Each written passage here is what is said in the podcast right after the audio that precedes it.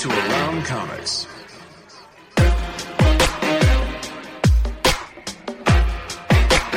Comics.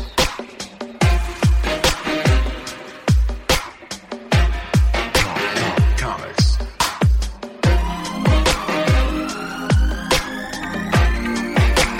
Comics.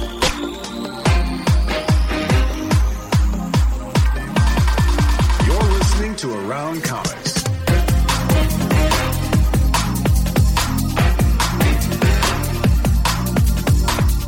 Chris, I don't care what you say, Bean Dad was a bad dude. Anyway, hey, welcome back to another episode of Around Comics. I am Brian Salazar. That is Christopher Niesman. Thank you for listening to our little silly podcast show here. We have an episode. We have an episode for you today. We have, I don't know, if I can't it really will say. Be an episode. It will be an episode. Uh, that's all we can guarantee you is it will, there will be talking. There will about, be. And, a, about a comic t- book. Yeah, and Tom Tom will be here in a little bit. We're gonna we're gonna talk about Kill Lock. The Kill Lock. I'm looking looking forward to uh to dissecting that a little bit, like a mm. like an artisan, like an artisan uh, robot. Yeah, yeah. Exactly. How you doing, bud? I'm good. I'm pretty good. I'm back yeah. at back in. You know, it's funny. Like I was off for like thirteen days in a row. I had Overnight. vacation time just kind of built up, and so I just took it at the end of the year. So I was off all through Christmas and, and New Year's. But and as much as it was, you know, nice to have a break, I didn't really go anywhere and do anything. I was just sort of, you know, bumming around the house and hanging out with my kids, playing Dungeons and Dragons, that kind of thing.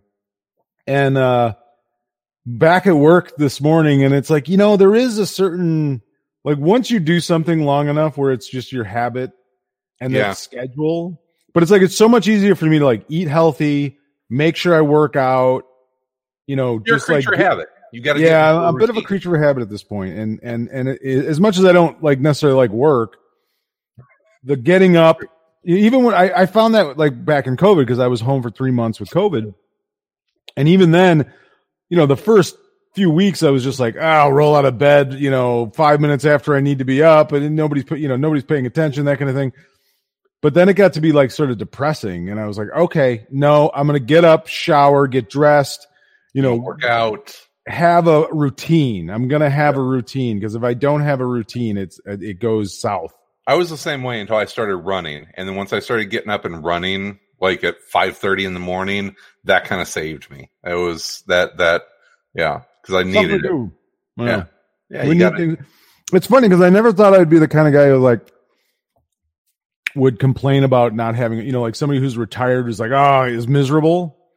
But I can kind of understand it because if you don't have something to do, if you don't, oh, you have got, yeah, I mean, if yeah, you have, if you have nothing to do, it's really not much fun.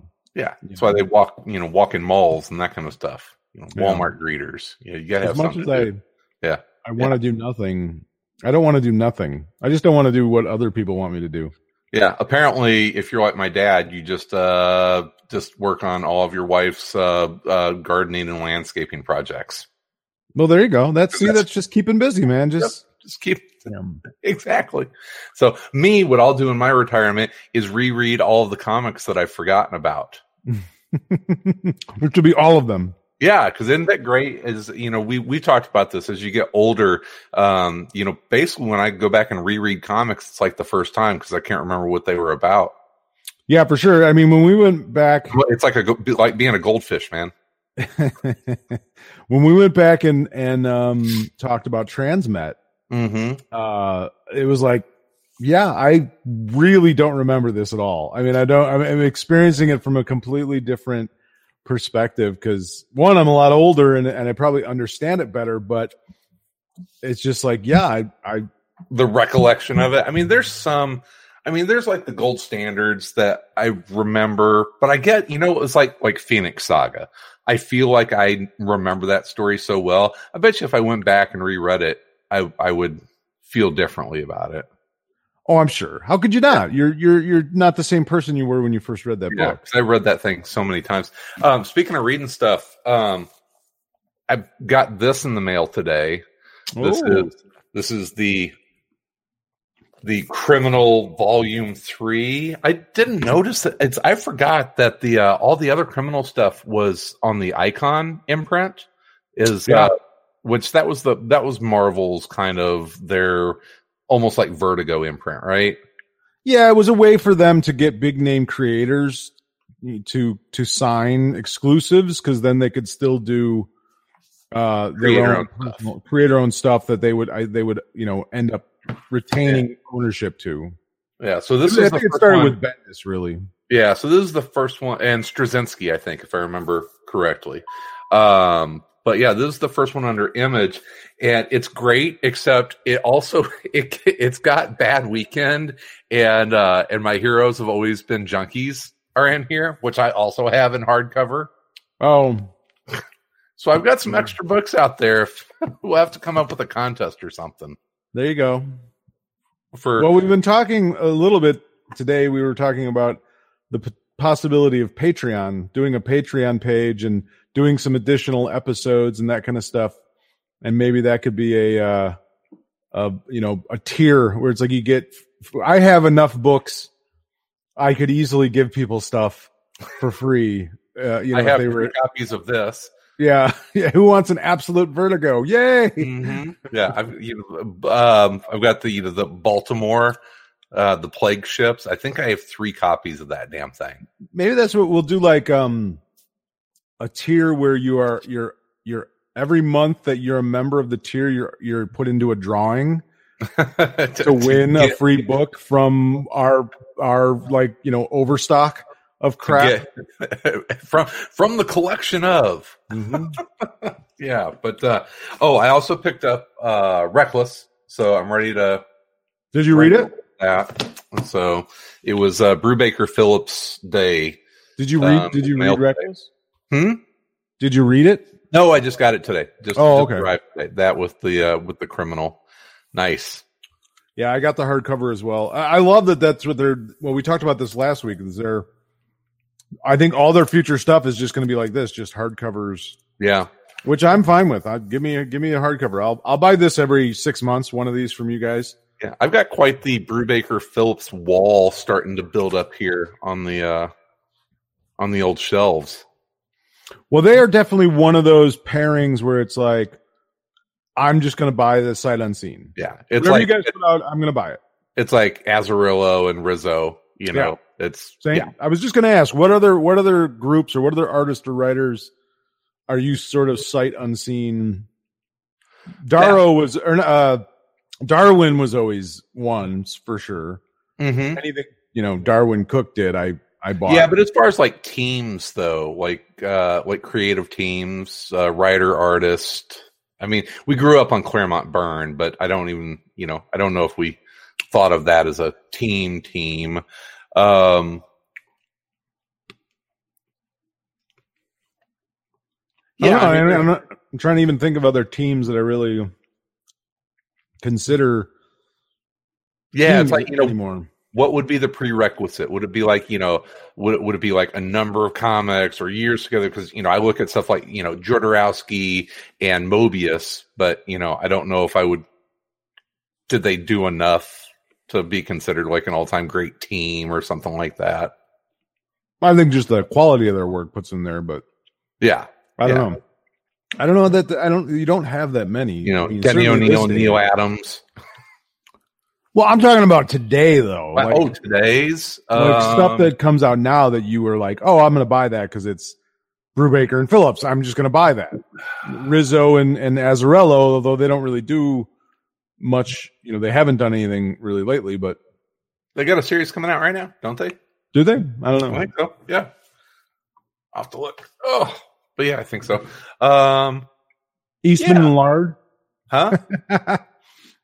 The what? East, Eastman and Lard. Eastman and Lard. Uh, you know, I was going to say, like, um, you know, Greg Rucka, Greg Rucka, and Michael Lark. But I really buy that book more because of that. You know, Lazarus, I buy because of the the whole package, and they haven't really done that much outside of that book. I mean, I love... Well, let's be honest. You're going to buy pretty much anything Greg does. I don't buy everything he does. There's uh, an occasional book that, uh, you know, I still have to catch up on, like Black Magic and a few others. But, uh, yeah, you know, for, uh, I know a long time, we probably would have both agreed, like Bendis and um, uh, Oeming. I was going to say, like, Sienkiewicz and anyone, pretty much. Like Sienkiewicz and anyone. Yeah. Great artist-writer teams, Tom. Oh, well, let's drop. Like current ones. Current. Yeah, we were thinking, like, because we were saying, like, Brubaker and Phillips, pretty much anything they do, I'm going to buy. Mm-hmm. Um, mm-hmm. Azzarello and Rizzo, if they do anything together, I'm going to buy that kind of thing. But I, I was trying to think of other teams that are even out there. How about you people watching? Anyone out there watching? How, who? What's a great modern-day comic book duo or team up? Paul Miotti and uh, Connor, is that is that considered? Amanda Con- Connor and... and do they do enough together? They just do the one, I think, but I don't know. Yeah. They've done they've done a bit. I don't know. I'm trying to think of other other great duos. We'll be back after a quick break. Do you ever wish you could sit in on a conversation with some of your favorite authors and listen to them talk about their writing process, their path to publication, and of course, their newest novels? Hi, I'm Marissa Meyer, best-selling author of The Lunar Chronicles, and I would love for you to check out the Happy Writer podcast, where every week I talk with other writers about books, craft, inspiration, and how to bring a little more joy into our lives. The Happy Writer is available wherever you get your podcasts, or find us on Instagram at Happy Writer Podcast.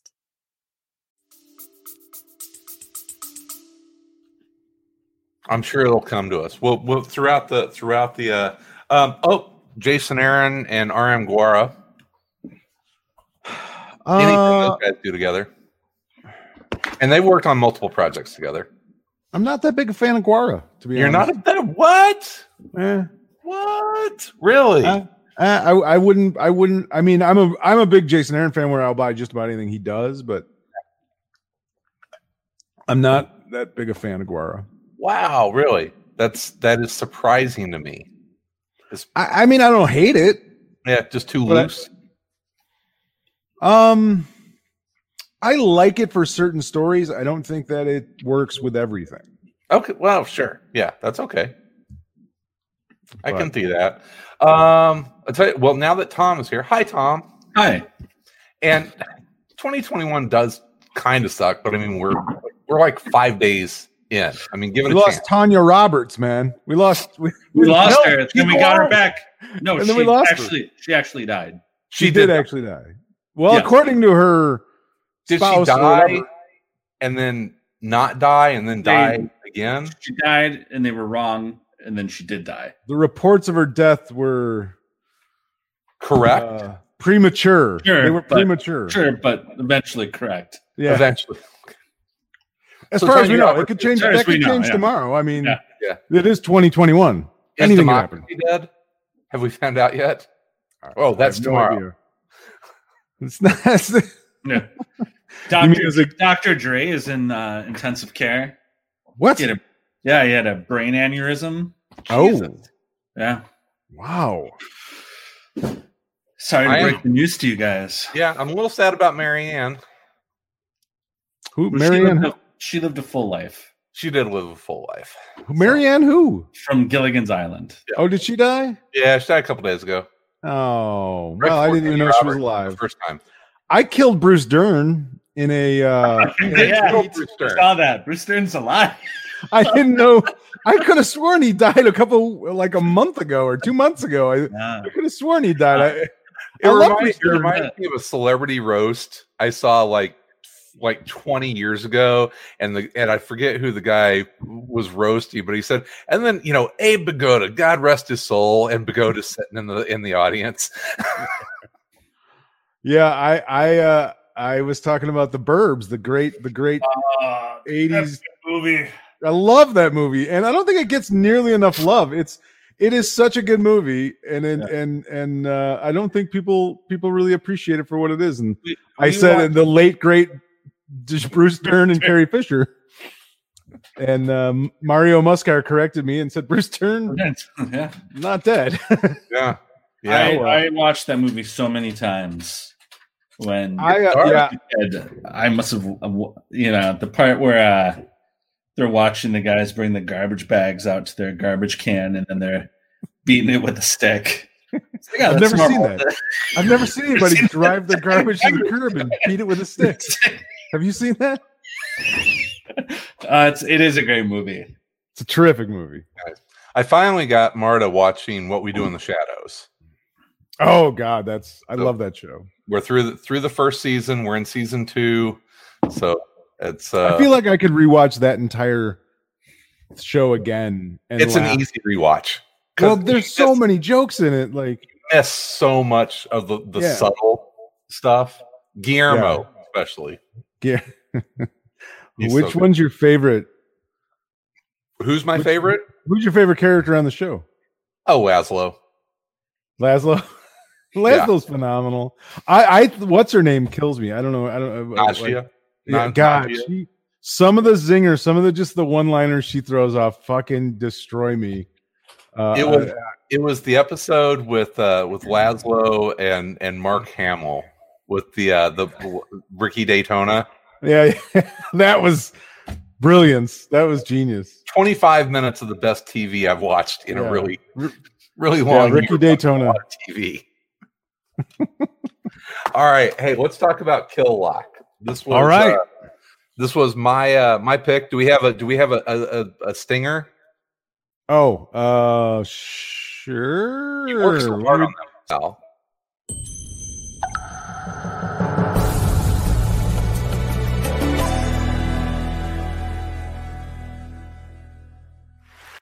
Welcome to Chris's Trade Talk. Because I know it took you like four days to put that uh, that little uh, stinger together. That little stinger uh, so yeah, talk? actually, Trade um, Talks. This was actually inspired uh, by you because you suggested the first issue when it came out, and I couldn't I find it at my uh, my local comic shop. And then I was uh, flipping around online and saw that uh, it seemed in like a pretty short amount of time that they had uh, uh, released the trade of the the first the first story arc, and I was like, you know what, I'm gonna get it. And I read about half of it, and I was like, I'm gonna make this my Trade Talks because this is pretty awesome.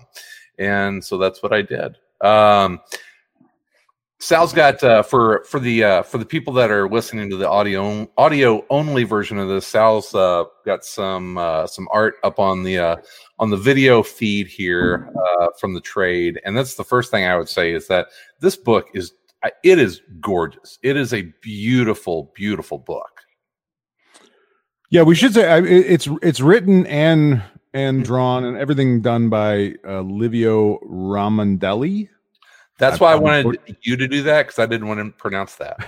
I'm sure it's wrong, uh, but that's the best I can do. But um, and I, I, I think he's done like I guess Transformers work, yeah. for I D W. I'm not, I wasn't familiar with him before I saw the book, but that was one of the things that really attracted me to it when I saw the issue on the stand. I was just like, oh, this is something kind of different, and I, I love the robots, but it's sort of got a, uh, almost like a character designer or like a, a game designer feel to it to some degree. It does. It does almost feel like that. That will go back to that, that page. I mean, that looks like concept art from a video. Yeah. Mm-hmm. It, um, it very much has a concept art feel to it. Yeah. I, I, I think, I mean, if there's any flaw to his art, it's, it, it can get a little, um, flat in, in a sense, like, Uh, uh, I don't know. I think it works well with the robots, mm-hmm. but I, but some of the humanization of it is is a little faltered. But I mean, it's a it's a really terrific. Yeah, you know, I, well, he does. You know, from, from the artist standpoint, I, I I do think that he is able to to get the the the subject, the robots, to act pretty well. Yeah. Um, You know, that he does inflect a lot of emotion through him. And just to, to to give you the very brief setup of the story is that, you know, this is, it is all, uh, oh yeah. Marta just came in to tell me about Doctor Dre. Thanks for interrupting the show for that, Marta. Obviously upset. Um, Uh, so anyway, the, the setup for the story is that this is a completely uh, mechanical universe. I don't even think we ever saw anything like really organic. Did we? Is there anything organic in the entire story? I think they mentioned bunnies at one point, but or I don't even. Yeah, I don't know. I don't think so. It, I don't remember. I don't even think I saw like a tree. I mean, it's it is right. cities and then, you know, barren like moonscapes. So I you never see really anything organic, and it is a a sentient um, uh, robot society, and in I guess really instead of prisons they have a uh, a, a penal system where that's called the Kill Lock, where they will uh, almost like a chain gang uh, pair four robots together, and if one of them dies, then all of them die, and they just kind of like set them out. And uh, as it's uh, explained, well, they, they that, say they they ban they usually banish them to like yeah. a, a, a shitty planet somewhere, and yeah, there's they're mm-hmm. they're forced to, you know, behave or all die. Yeah, and they always die because it's explained in, in in one part that I'm sure we'll touch on that that two two could make it, three there's an outside chance, but whenever you have four, that one of them always screws up. Yeah, well, if you got four four opinions, you know, like there's no chance you're, you're no, gonna have a tiebreaker. Yeah, yeah, yeah, exactly. Um, but uh, but this you know this Kill Lock is embedded into them, and if one of them meets uh, an untimely end, then all four of them will die. And so uh, there's four, the four uh, robots in this Kill Lock. There's, uh, I, I guess it's probably easiest to describe them as you've got the the the soldier, the kind of blue collar laborer, uh, a child, and I don't know, how do you describe the artisan? He's an engineer. He's yeah. he's a he's a creator, designer. Yeah, of and other robots. Dick.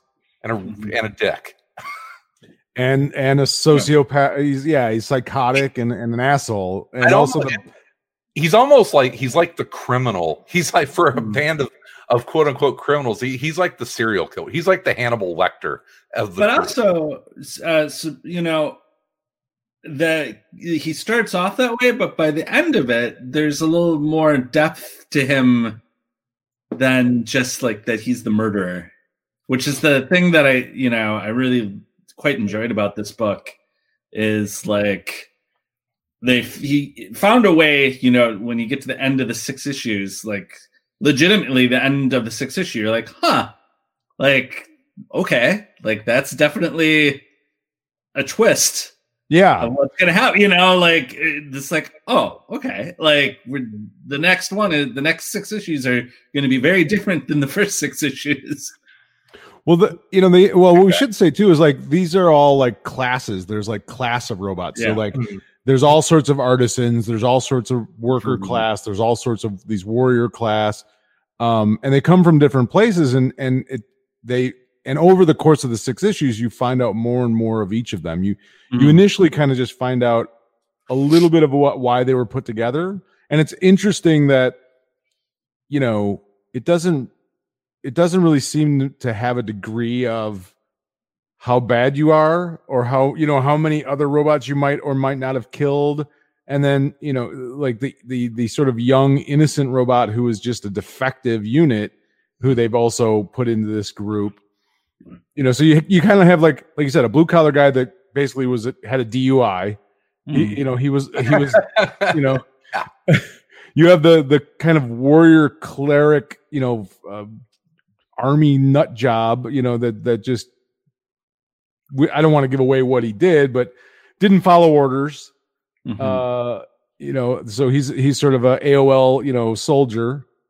You have the artisan class who, you know, in, wanted to look deeper into the the robots that he was creating, and and so just dissected them, and and then you have this, you know, mm-hmm. this yeah. innocent kid who's kind of put in in this whole situation, and it, And over the course of the six issues, you find out more and more about each of them, uh, in the sense of both what you know their actions or what they're doing right now to try and survive, and and possibly find a way out of this situation, but also you find out the backstory. So I thought it was a really well done tale of, you know, kind of, it, and I think I talked about this the first time I, I talked about the first issue. It was like, oh, I assumed it was sort of like they're going to learn how to be, you know, like good robots by having to work together was mm-hmm. sort of my assumption, or at least that would be the kind mm-hmm. of trope. And I was like, oh, that that's not really what it's not really what it's about necessarily. No. I mean, it is in some ways, but it isn't, you know?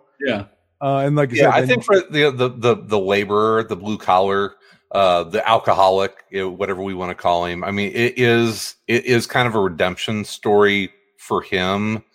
Yeah. I think he's very conscious of trying to, to, that, that there is redemption for him to be had and trying to save the, the, the, the child, the unfinished one. Um, but yeah, it's talking about their backstories.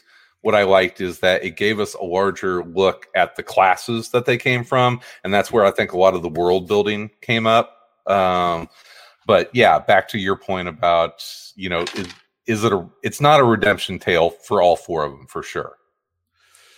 Well, yeah, I mean, it's, it's, it's a different kind of story for all of them. It's a, yeah, it's a different, uh, um, arc for each one. I think has their own or, sort of arc. You know, um, redemption for him, possibly, uh, you know, the, the, the soldier one's an interesting one. The Wraith mm-hmm. robot is an interesting one because he's sort of, you know, you kind of find out as you find out more about him, you understand him more, but then you, you also sympathize with him mm-hmm. more. You sympathize with all the characters except for really the artisan, you know, like you yeah. don't really ever sympathize for him, but I found him the most like interesting.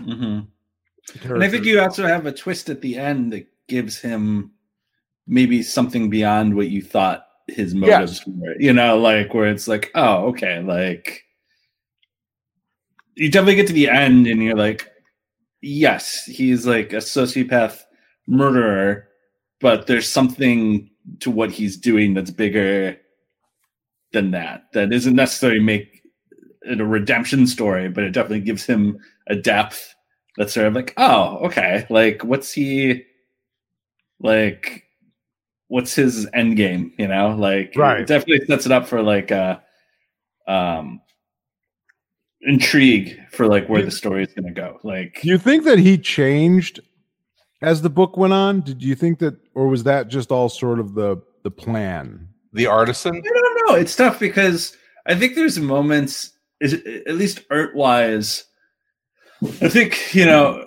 the he did, he did a, you know, a great job of giving them moments of, like, of humanity, in quotes, you know? Like, you could get a, uh, an emotional feel from them at times, and yeah. I think there's moments where the artisan isn't totally the sociopath that you think he is, you know, like there's uh, you know, definite moments where he's surprised or like he feels like he needs to, like, you know, he's a character who you feel like he's got some master plan, but not everything totally goes do to you his feel plan. That it's ever anything more than self-preservation For for him, though?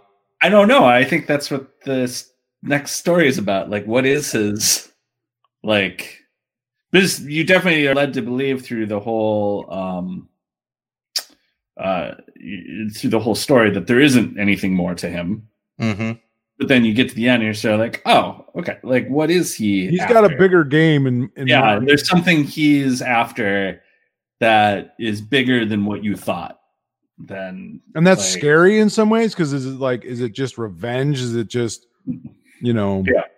And or, I'm gonna I, I would also say, like, art wise, he did a really good job of um even though they're all robots, you can tell who's who. Yeah, oh, like I would it is yeah. by the there's only one time in the book where I got confused. Uh when there was a battle scene between robots. You know, that's to me always sort of like the classic, like Transformer robot problem is when you have a fight scene, like, if they're not people, can you always tell what's actually going on? You know, like metal faces. Yeah. Like faces, you know, they do so much in storytelling of being able to be like, oh, that's the guy with the mustache. That's the guy with the, you know, with the, uh, the eye patch, you know, like there's, it, it's such an easy shorthand mm. to like make characters feel different. Um, that, you know, making these robots are sort of designed so differently help a lot, but also he does find a way to give them um, character to them, right? So there's only really one time where I'm like, what, what happened? Like, and I had to like look at it. It's like the difference in in the the characters. Do we lose Sal? Um, the difference in the characters, they actually kind of make fun of it, where they're trying to like sneak into the city, and the yeah. wraith is just so big, and they've got him like covered in some sort of cloak. Wear your uh, cloak. The artisan's like, yeah, this isn't going to work. Yeah. Cloaks suck. There was a lot of humor in it, too. It's yeah. a funny book, yeah. It's very funny. A lot of jokes, a lot of like dry sort of wit to it, and and definitely distinctive voices. Each each of them, mm-hmm. Mm-hmm. you know, were very distinctive voices, I thought. Other than maybe the the kid, even though... I mean, the kid like, is the least interesting character in the book. The least interesting, but also the least used, I think. Yeah. Mm-hmm. You know? Yeah. And he's also the one that you kind of don't, he's sort of the mystery, right? Of like, why exactly is he here? You know, like the, the thing with the book that's interesting, right, is there's the plot story, right, of like, how are these guys going to get out of it? But then there's also the bigger thing of like, well, who made these robots? Why, why do you need a robot to open the door for a shuttle, you know, like why are there workers, you know, like why make this, you know? And I, you, that's not necessarily like the A plot to the comic, but it's like kind of in there, you know, like why does the artisan exist? Like, why can't he know everything about the characters? Like, why does the Wraith exist? Like you, the, it's like a kind of an undercurrent to the main story. But, like, obviously by the end becomes sort of like, oh, okay, like, this is... It's deceptively complex underneath what's, like, a pretty simple uh, plot device of, like, the kill lock itself, you know? Mm-hmm. Yeah, I think it, it it gives you enough information. It's smartly written in the sense of, like, it gives you enough information to question things and keep going. Like, tur- keep turning the page because it's like, okay, I want now I want to know... who these Wraith characters are? Where? What is this? You know, were these, you know, really dangerous robots? Or, like you said, why does the artisan? You know, why would you make a, a robot like that, but then put him in this little frail body? And and mm-hmm. you know, why would you make of, a laborer who feels anything? Yeah, why would, yeah, you, why would a, you have any emotions? Why would you make a laborer to open doors? Why would you know? Why does that exist? You know, like right? You know, why make children?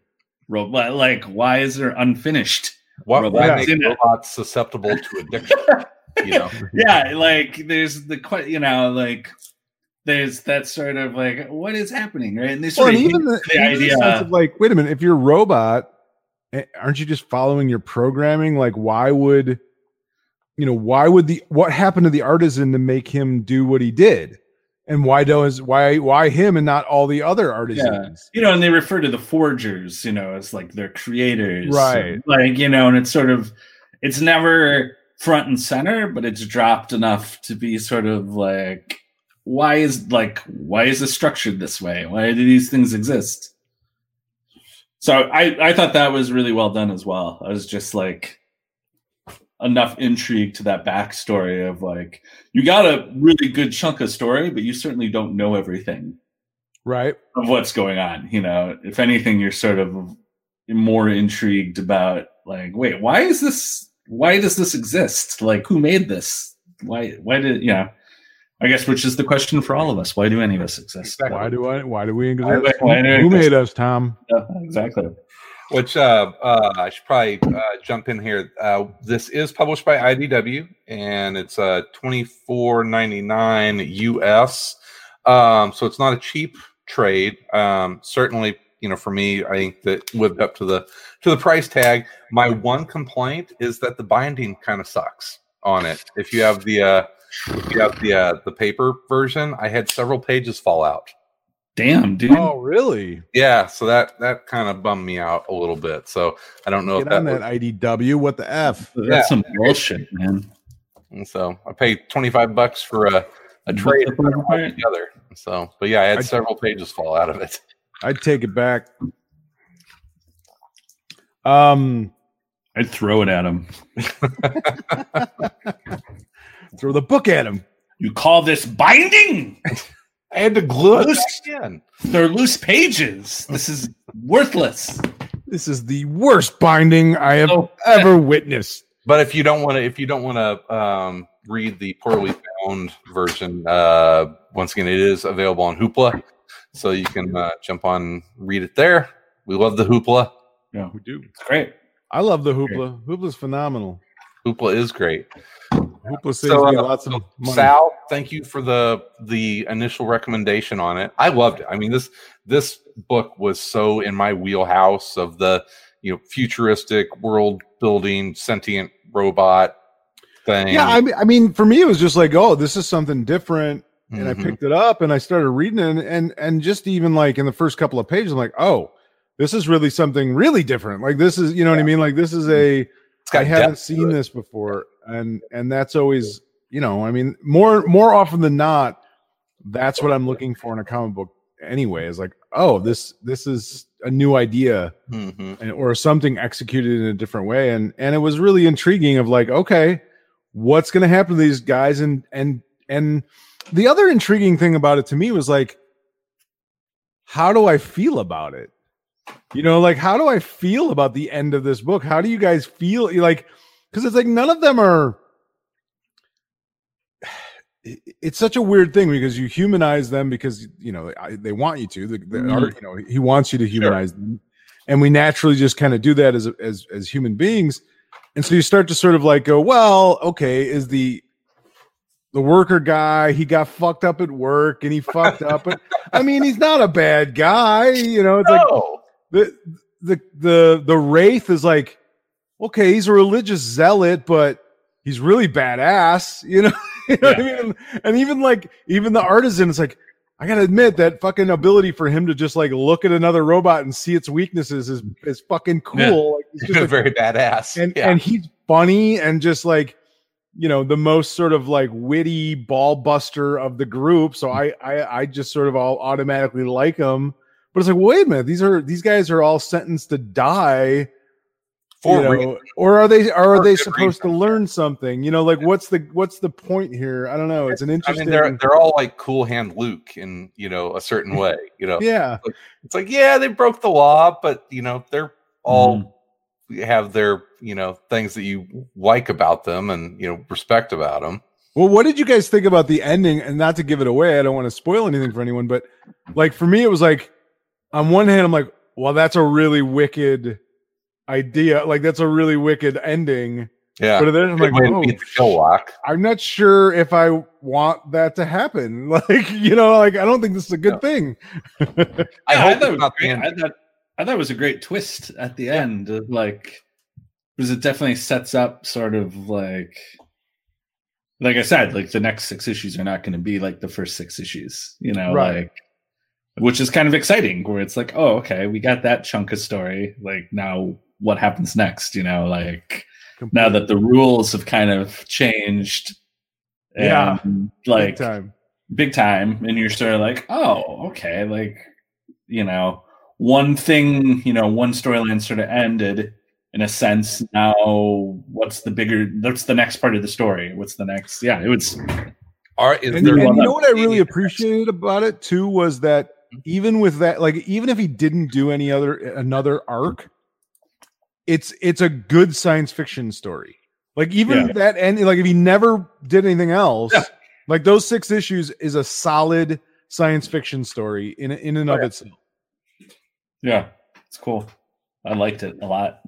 Is is is, is it going to have a second volume? I I don't even know. To be honest, I don't. I'm not sure. It's there's only have been six issues, and I, I haven't seen a, a seventh issue. So if that's the end of the story, I feel like there's a little empty part of my my heart that's never going to be filled. I don't know.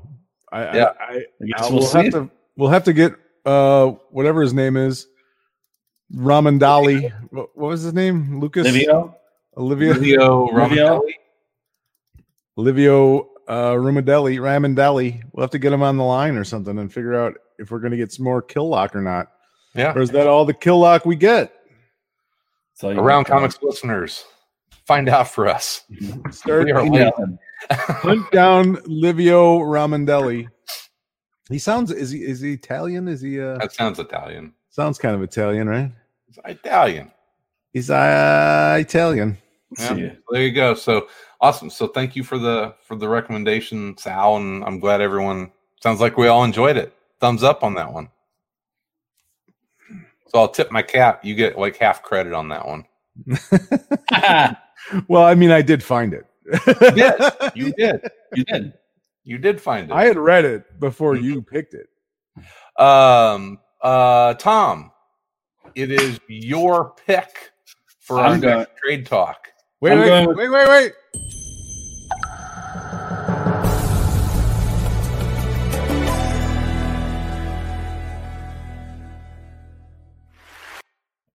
Trade talk. Didn't have to remind you. Is that, that it? Okay. Yeah. yeah. Uh, I'm I'm picking something that uh, just recently came out, very recent. Uh, House of El, Book One, The Shadow Threat by uh, Claudia Gray, the writer, illustrated by Eric. And I'm gonna slaughter his name. Eric Zawitsky would be my guess. That sounds good. Uh, and it's the it's uh, Claudia Gray is. Uh, a young uh, young adult author, a Y A mm. author, and this is sort of a uh, a different approach to talking about Krypton, uh, as it's sort of like a, a story about two teens on Krypton as the world is ending, right? So like kind of a different go at Krypton. Uh, and, you know, I was just, you know, I was literally flipping through Hoopla thinking about what to pick, and I was like, oh, this looks kind of cool and kind of different, and I don't know if I'm gonna like it. I think this uh, came out like today. Yeah, I think it might come out. Yeah, uh, and part of what intrigues me about it, right, is like, you know, we talked about this with like Doom Patrol, with the Hulk, and it's like, what's like the definitive version of Krypton? I feel like there is no definitive version of Krypton. Yeah. Like literally, Krypton changes anytime anybody new gets a shot to like talk about Krypton, like. This, you know, Krypton blows up, but it's always something else. Oh, Brainiac did it. No, actually, the right. Kryptonians did, you know, like... The origin they, of Krypton. Is always in flux, in a sense, and it has been for decades since Crisis, essentially. Like, there is no definitive Krypton. So, and I'm also always interested when someone from outside comics, you know, gets a crack at writing one of these. Like, if, you know... what that's going to feel like, you know, someone who's not beholden necessarily to, you know, how we've, you know, have, talk about Krypton or have experienced it in previous yeah. books, and knowing that it's perhaps aimed at a slightly different audience, like what kind of approach.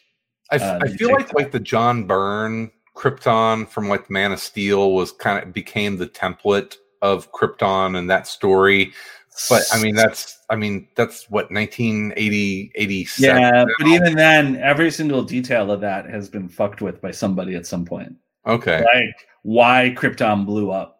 You know, sometimes it's uh, blown up because I think Bendis changed it when he started writing Superman. You know, like anytime anyone gets to Johns has changed it. You know, like once you leave, yeah. once Earth One Superman is gone. In the Bendis verse, it blew up just because everyone was talking too much. Everyone was talking too much. Yeah. You know, once the Earth One Superman went away and that sort of accumulated Krypton history was gone, like it's kind of like free for all. It always blows up. No one's, you know, stopped it from blowing up, but it's always different things, different reasons, you know. We know and I think, the end. We know. Yeah, we know the end, right? And, you know, if there's ever been a time where we can identify more with a planet full of people who are too dumb to realize the oh. world is dying, I think it's us right now.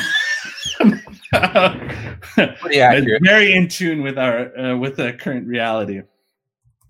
This is an interesting oh. choice for a like for them to put a a, a well-known, you know, Y A author on a on a title that is so sort of tran- tangentially even connected to Bat or to Superman. Like, it's, are kids like twelve, thirteen year old kids that this is aimed at going to have any idea what Krypton is, or that it's Superman, or even give a shit that it's Superman? Like, I, it's such an odd, to me, it's like an odd. Uh... Yeah. It's like, oh, I wonder what this is going to be. But then you thought, like, part of it me thinks too, it's like, well, it's, you know, what are, what does it feel like all these big Y A books that have broken through are about? It's about dystopia worlds and, you know, True. how young people deal with it, you know, and Krypton. I don't know her work very well. I don't know what her. I, uh, I'm not. I haven't. You know, obviously, I'm not a young adult. Um, not that that stops people from reading Y A novels. She did some Star Wars stuff too. Um, but yeah, I mean, it's intriguing, which is kind of why I picked it, because I was sort of like, huh, what an interesting, strange thing. I wonder if it'll be good. Oddity. What an oddity. I'm intrigued by it. So we'll see. House of El. Um, the art looks pretty cool. Yeah, I believe it just yeah, came out. Uh, let's see. I was gonna. I was gonna share my screen here. We can actually show it. There we go. Claudia Gray, Eric Zawodzki, House of El, The Shadow Threat, Volume One. It's book. Or it says Book One, so I'm assuming they're doing more than That'd one. More. Authors can't do anything that aren't trilogies, right? Like, you have to have a minimum of three in your in the pocket yeah, before you, you can have public. Mm-hmm. But it's on. Uh, yeah, it just came out, but it, it also is on Hoopla. Uh, I I downloaded it uh, on my Hoopla app today. All right, cool. So I I'll will, do the same. Will be, and I will add that to the uh, Google Book cr- group that we created. We have a Google Book, or not Google, Amazon. Book. Amazon. We have an Amazon Book Club, and we also have a Goodreads group. So either one of those you can join, or both if you'd like, mm. and you can interact with us, and it'll tell you what our current picks are, what our previous picks are, and you can suggest books to us for future Trade Talk talks. You can go to around comics dot com. There's a link on there um, uh, that there's links to both of these groups on there, as opposed to me trying to tell you what the links are, because they're kind of long and stupid. Um, so I'm not going to do that. But if you go to around comics dot com, our website, uh, at the top of the menu, it says Trade Talks. And underneath there are two links, Amazon Book Club, Goodreads uh, Book Book Club. Uh, and so you can you can join those up and, and uh, yeah, and maybe uh, uh, talk to us about what you're reading. Yeah. How's that sound? Cool. And you can also, you can uh, check us out on the Instagram and Facebook and Twitter. And I registered Pick. Around Comics on TikTok this week. Well, Pick O'Brien thinks that uh, Krypton is a new TikTok dance. That's what yeah. could be. They are blowing up. And the Around Comics TikTok does exist now. Oh, God. I can't wait to ignore that completely. I uh, have, I don't, I've never, I don't have, I don't have TikTok. That's, um, I still don't know what to do with it. They wouldn't let me sign in. I, I gave them my birth date. My, oh. you know, yeah, I said too old, and they won't let me sign up for like, it. Get out of here, dude. What are you get doing? Out of here, Grandpa. Yeah, what are you doing? Get out of here, I, pervert. I obviously had to lie. Send you uh, over to face, send you over to Facebook. Yep. So there you go. That's our that's our talk on. on Kill Lock and Tom's Kill. upcoming trade talks. We got anything else tonight that we want to chit chat about? It will kill. It will you guys, kill. Have you guys seen this? The end of the not. eras. You mentioned it. What is that?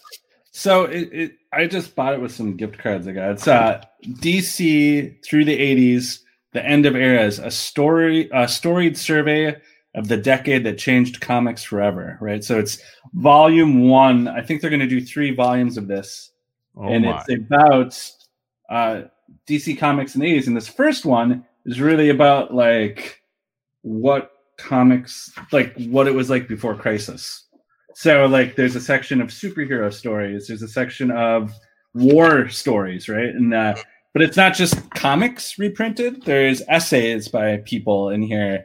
you know, like Paul Levitz is the editor of it. Paul Levitz and Roy Thomas. And yeah, it, but it's really interesting because like this, it's written, all these essays are written very much in a sense of like, you know, a lot of times when you see people like write a foreword to a book, they talk about how much they love the stories that follow. Whereas these essays are much more about like, this is what it was like, you know, this is, you know, I'm looking up some of the examples here. Right? So like they had Elliot May, uh, Megan writes a thing about Julie Schwartz, right? And essentially is about like Julie Schwartz wouldn't let D C Comics become modern. Like in a nice way, he says it, but like, it is sort of like, uh, hey, you know why a lot of these superhero books at D C kind of felt this way was because of that. And then they have a mystery sec- uh, section. And then they have just about war comics. And they have uh, Andy Kubert writes about war comics, you know, like nice. His dad, you know, so it's like a lot of really interesting, you know, and they have stuff about, uh, they have some pages from like uh, the style guide to the D C superheroes, and they oh, have like all the, comic all... book. They got comic book strips in here, Superman comic strips, like just to like give a sense of what that is. And then they also have Alan Moore's pitch for Twilight of the Superheroes, like it's sort of like, uh, you know. Uh, attempt at like a huge like industry-wide crossover, and I've read pieces of this before, but uh it's really interesting because it's just funny to read Alan Moore dissect crossovers so succinctly and like really smartly, and like see that, you know, not only is Alan Moore super imaginative, he totally gets why people like comics and like like what makes things work, and like why, you know, like, hey, by the way, if you're going to get all the heroes together, you got to do this or people won't like the story. And like, he just dissects it. So like strategically of like what you got to do if you're going to do one of these crossovers. And he's referring to like letters that Paul Levitz has written him about like doing a, a crossover. And it's just really, it's like multiple pages of Alan Moore writing about like, why did, you know, if we do this, does this make Dark Knight not happen in the future? Like he sits down and like thinks all these things out, and like it's just really cool. There like, was a time when Alan Moore was a pretty big comic book fan. yeah, I mean, yeah. I mean, that's the only thing you can walk away from this is is like this dude like thought about this a lot and really dissected it, and super obviously just super smart and super sharp. And they have Whatever Happened to the. uh Uh, to the Man of Tomorrow is reprinted in here, uh, which is sort of Alan Moore's well, farewell well. story to the Earth One Superman, where he gets to kill everybody and then say goodbye, let say Superman go. And they have like a He-Man comic in here. It's just like a crazy mix of stuff that's really collected in a way that I don't think I've seen either the big two, you know, like. They'll collect stuff in a sense of like, here's an omnibus of like, here's a huge chunk of Teen Titans, you know, wow. or here's an artist edition to show off the art. But like, this is really just about like, it's not a huge book, you know, it's like, you know, it's manageable. Yeah, it's manageable, but it's also just about context of like, hey, if you weren't, if you don't remember what comics were like back then, there was war comics. You could buy a war comic, right? Like, can you believe it? Yeah, or there's mystery comics, yeah. right? Like, what were war those? Comics. You know, like, it's a, it was just a really, uh, you know, interesting read. Well, that was one of the things I had found, I had gotten a hold of after uh, watching a, a episode of Cartoonist Kayfabe. They had talked about the Marvel Vault book, mm-hmm. and mm-hmm. it's uh, I have the D C one, yeah. Yeah, I don't have it out here, but it's like it's the same sort of thing. Like it's just really neat sort of collection of not just comic book stuff, but behind the scenes and, you know, stuff and mm-hmm. and just all sorts of things about the about Marvel comics through through the ages, and it's just like a, a fun really walk through that stuff sometimes. Yeah, I mean, it's but, really it's really interesting. You know, it's like reading you know, knowing that Paul Levitz kind of put this together, and, you know, he also kind of, he worked on that, that, ta- that Toshin book about D C Comics, you know, it kind of struck me, and this, this will seem like I'm pitting two people against each other. Paul Levitz kind of feels like the um, the opposite side of the coin of Stan Lee, you know, where Stan Lee is sort of like the part of comics that's like the boisterous, like the kind of a little bit. I mean, that, that makes it sound bad. I mean, I I think Stan Lee was a genius, right? And Paul Levitz is sort of that other side of like sort of the studious, like maybe a little more like it's sober. The editor and the marketer. I yeah, mean, it, like you know what yeah, I mean. It's like, so it's yeah. I mean, it's it's just really interesting to like. Paul Levitz is like the librarian of comics. Yeah, yeah. He's wow. like knows a, you know, he kind of went through. He was a creator, and then he also did all the business stuff. You know, so like he sort of has this wide view and was sort of there for all these sort of things that were momentous events. So, and it's just really cool to read these essays that aren't about like pumping up this book you're about to read. It's just more about like, hey, you know, like war comics existed. And it was like a thing that people were into, you know, and like mystery comics were a thing, you know, and like it's easy to forget that that context is gone, you know, like to think that you could go pick up like a war comic someplace just seems so, you know, like I know there are war comics, there but are. Like these were comics, war comics for kids. You know, right, that's right, right. You know, like they were just mixed in with. They weren't Garth. They weren't Garth yeah. Ennis. War yeah. comics. No, right? Yeah, yeah, yeah. It was just like a genre. Of yeah, I've got a, I've got a, you know, like War Tales. It's one of my favorite original art pages. It's a uh, Jose Luis Garcia Lopez, and it's the, it's a weird War Tales. So it's a mix. It's a it's a horror story and yeah. a war story. It's a World War Two story about vampires. It's great. You know, and I think the entire story was four pages. Yeah, and even Paul Levitz's intro is like sort of like, hey, you know, as newsstands went away, things changed, and like you kind of get a sense of like, is it was it better? Was it worse? You know, like no, who knows? They're different, you know, like but the idea of like here, this is what it was like before, you know, like mm-hmm. there was uh, mystery comics for kids, like that were just like next to Plastic Man, which just seems. You know, on a newsstand that you could buy at. So it's like, uh, it's just interesting. It was, it was a book I had seen people talking about, and I was like, huh, I, I didn't see anything about it. And I picked it up, and it's, uh, I find it super cool, a super interesting collection of like, you know, if you want to get your He-Man fix and your House of Mystery fix and your Jonah Hex. Mixed uh, fix all at once. They're all collected lovely in one walk part. Down memory lane. Yeah, exactly. A little bit of nostalgia, but like done. I think I love the yeah, idea of the, the though, the giving you the context. That's pretty cool. Yeah, of like yeah, it's like yeah, this is my dad worked on war comics, you know, and like yeah, I, I just think they're super. The things people write in here are super insightful, because I think like they're freed from. They're not pumping something up. They're just like giving the context of their own, right. like, like this is when I came into the business, you know, like James De Mateus writes a thing about like learning everything about comics from all these like awesome people. Right. And it's like all just the context of what things were like in the early eighties without like sort of like being like, and that's why this collection is great. It's just, yeah, it's cool. Nice. I recommend Sounds it for anyone cool. who likes I might it. Have to pick that up. It's on Hoopla. Oh, is it? yeah, oh, you can sweet. Take, yeah. I'll yeah, definitely no. read it then.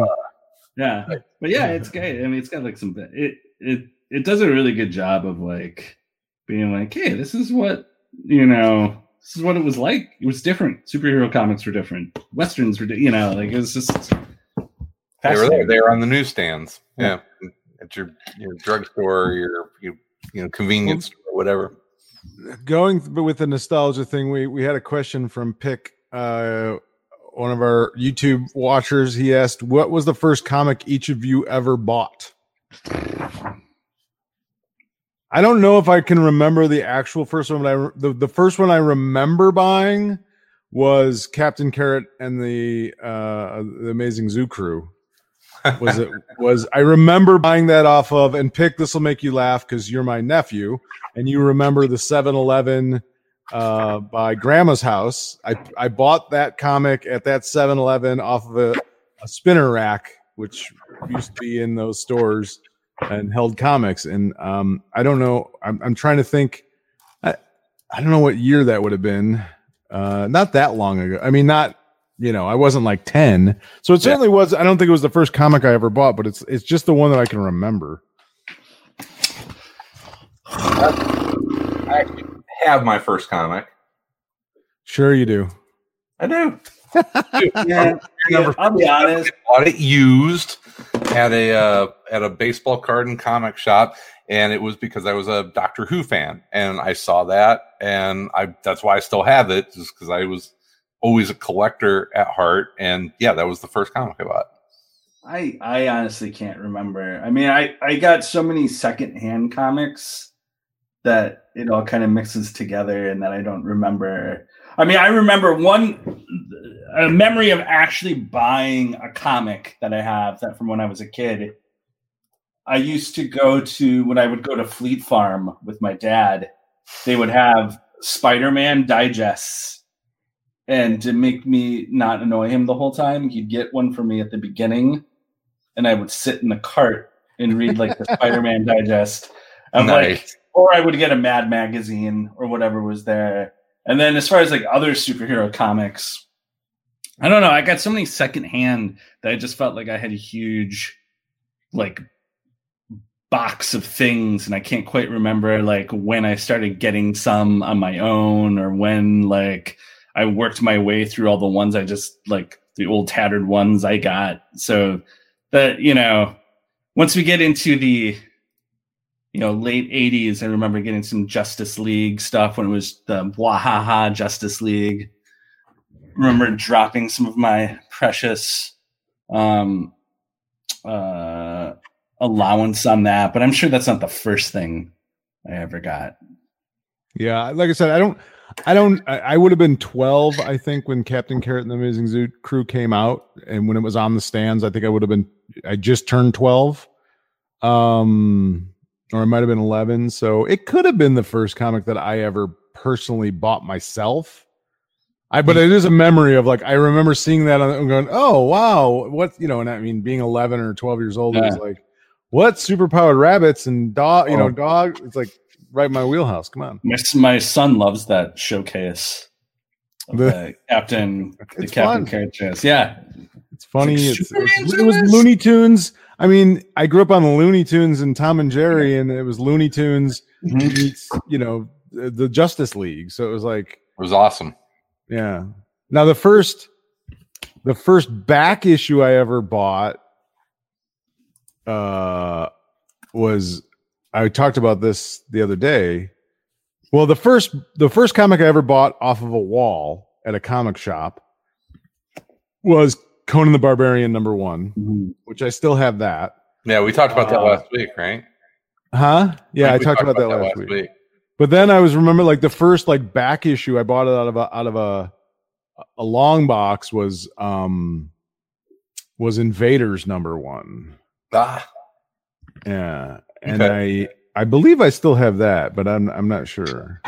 I just know my big, my grail was, you know, after the Doctor Who stuff, and I, I collected all those. Then I discovered the X-Men, and it was, yeah, I think I had everything from about issue one oh four to like two hundred something. Mm-hmm. So that was, which I then sold all of those to pay to go to college, which I guess, I guess. Well, that was a waste of money. What a waste of money.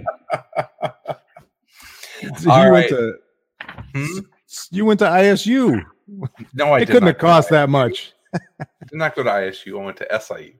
S I U, sorry. S I U. Um, we are going to try and keep our episodes to an hour, and we are at an hour two. We're over the limit. We got to go. Bye. Mark at zero. You're over the line, Sal. Huh? You're over the line. Mark at zero. Market zero. That's right. So you're entering uh, a world of hurt, Donnie. our boys didn't didn't die in Vietnam for us to be able to go over an hour on these shows. All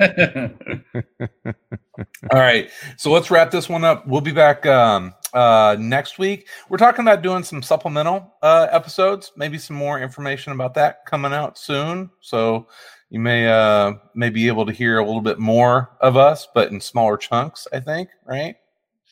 Yeah, who knows? Well, yeah, we're, we might do some more stuff. Maybe. I was thinking maybe doing, uh, well, I used to do like uh, uh, driving in my car ones, but I don't know if anyone wants to listen to that. Yelling at Chicago traffic. Yeah, yeah. we'll uh, yeah, we'll figure out something, I'm sure.